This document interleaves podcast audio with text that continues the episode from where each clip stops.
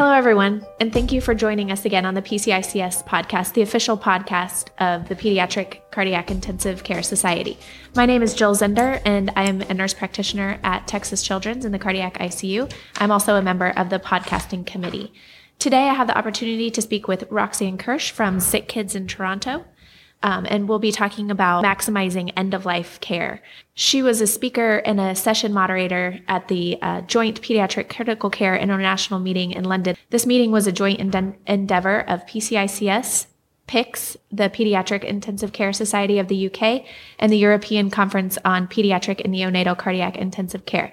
Thank you so much, Roxanne, for joining me. Thank you for having me. Um, so I know that you do a lot of work and have a lot of interest in end of life care. Um, what started your interest? How did you get involved in that? Oh, that's a, a good question. Um, it probably stemmed largely as I explored uh, PICU fellowship, I probably became more and more interested in end of life care. Although I had been contemplating doing ethics as part of my academic career from the time that I was in a pediatric residency position, um, realizing that it was actually critical care that I wanted to do for my clinical focus. Um, as I progressed through critical care, I kind of held um, in in the background the further training that I would want to pursue about ethics and understanding how that could become part of my career. Then, um, well, I sort of actually ended up approaching that more from a innovation perspective and ethical considerations in innovation, which fits really well with pediatric cardiology also. Um, I found that what was needed, what was in front of me was the clinical aspects of end of life care and withdrawal of life sustaining therapy and the progression of diseases and life limiting illnesses and how we address those topics with families in an ICU setting and even outside of it. And so this sort of really became a practical need for um, elevating my skill sets and spending a lot of time thinking about the topic and uh, um, examining it. What was the uh, most beneficial part of the session on maximizing end of life care? Well, I think my audience might all have come away with something slightly different.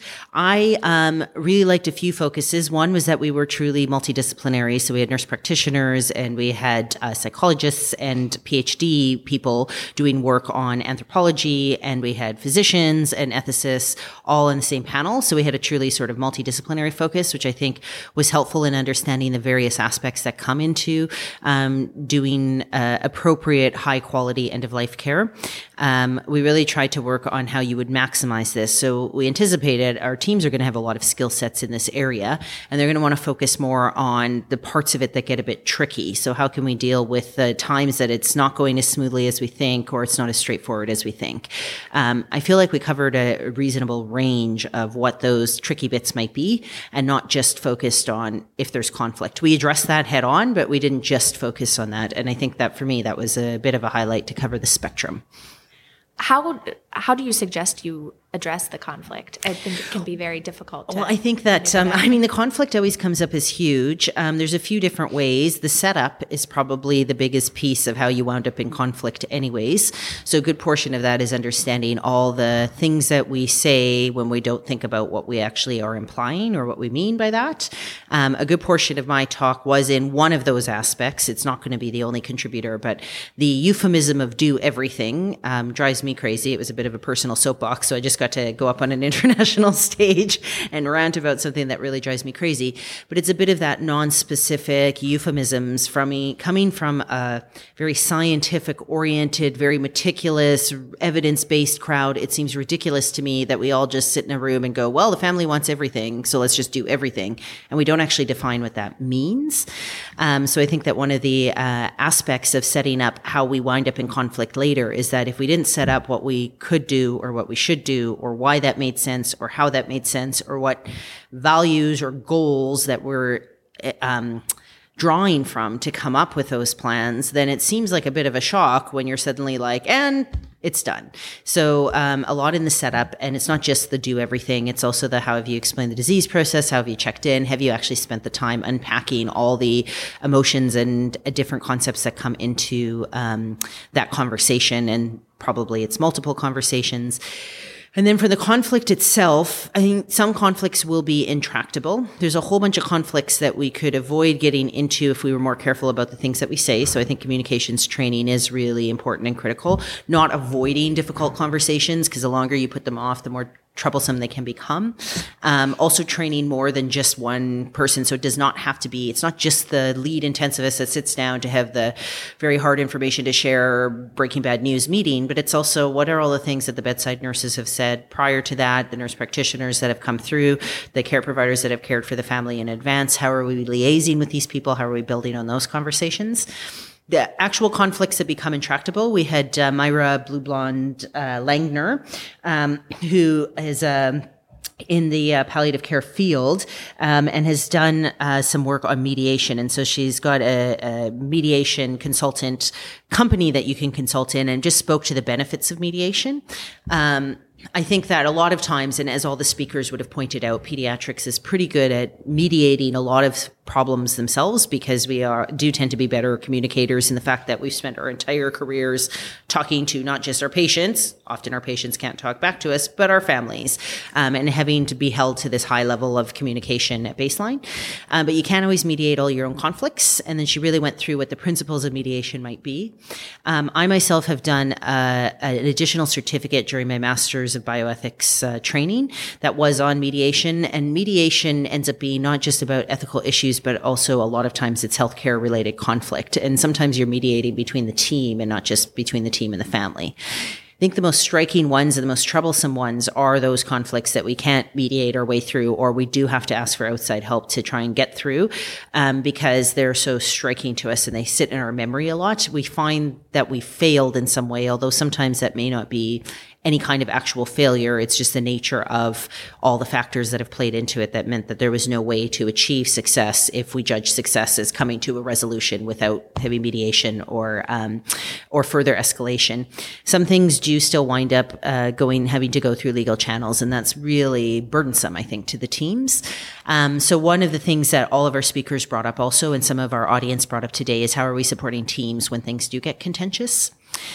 Um, having spoken about all that conflict, and I know it strikes our minds, I do spend a good portion of my time reminding people that not all things are the family disagrees with me and now we're in conflict. Mm-hmm. A whole bunch of things are maybe they do disagree with you, but you don't have to be in conflict. Maybe we haven't actually explained ourselves appropriately. Maybe it's not that they don't understand, but there's some emotional overlay or a moral obligation that they have. So um, it's a little bit like, uh, when you're interacting with someone who is hearing impa- impaired, screaming louder and louder and saying the same thing is not actually accomplishing anything except making you look ridiculous and being extremely right. rude to them. Um, and I feel like we have the same behavior when we're like, but how could you not agree with me? Obviously, I'm right. So then I'm just going to say it again. And now I'm going to say it again. And now I'm going to switch the words, but I'm going to say it again. And the whole time they understand. So hammering at it in the same way isn't going to help. And if you can step back and ask some questions, you may be able to find a different avenue to actually have a conversation that gets you somewhere. Um, this will not solve every conflict. There's no one single way to solve a conflict. I think all of our speakers sort of recognize that. Um, the other piece of conflict, besides the ways that we set things up or the people that we need to get involved to help us with conflict and decision making, is um, the topic I assigned uh, poor uh, Joe Brierley uh, from Great Ormond Street who is an ethicist and intensivist, so he could handle the topic quite life uh, quite well. Um, sanctity of life and quality of life, and I think that this is part of where we feel that there's a lot of disagreement. Um, and it's not actually a solvable question. I knew that when I posed it to him. He knew that in having to yeah. face the podium and try and come up with an answer. But even in understanding what those things are and how that uh, can appear in what we're talking about when we say the best thing to do is to stop, what are we actually saying? Um, in the sense that death is better than this ongoing non-beneficial therapy that we're providing um, that feels a bit different when you're the parent on the other side of the conversation. And we're pretty used to thinking of things in those terms as healthcare providers. But when you pause long enough to see what the other side of the coin is, you may gain some understanding. I'm not necessarily suggesting that people aren't still making the best recommendation, but rather that having a little understanding of how that recommendation comes across or when there's certain aspects of that that can't be solved or how you might have to unpack things to understand where a solution lies, that can be helpful. Definitely. Um, when you talk about doing everything and mm-hmm. that, how you mentioned that was your soapbox, how do you avoid that and how do you um, come up with the right way to talk to the parent about what should be done versus what can be done? I mean, I think that there's not just one answer for that. The first thing I advocate is not to make an assumption by going, okay, yes, we will do everything. And then you walk out of the room and I'm not even sure what the family meant by that, but you have walked out and decided that that means full code um, one of the things I spoke to is that's extremely efficient way to go about things. And you're like, well, I talked to them and they want everything. But if you actually find out why do they want everything or what is it that everything means to you or how is it that you see the course of illness progressing or what is it that you've been told about this disease process and you find out all the reasons why they might be saying everything.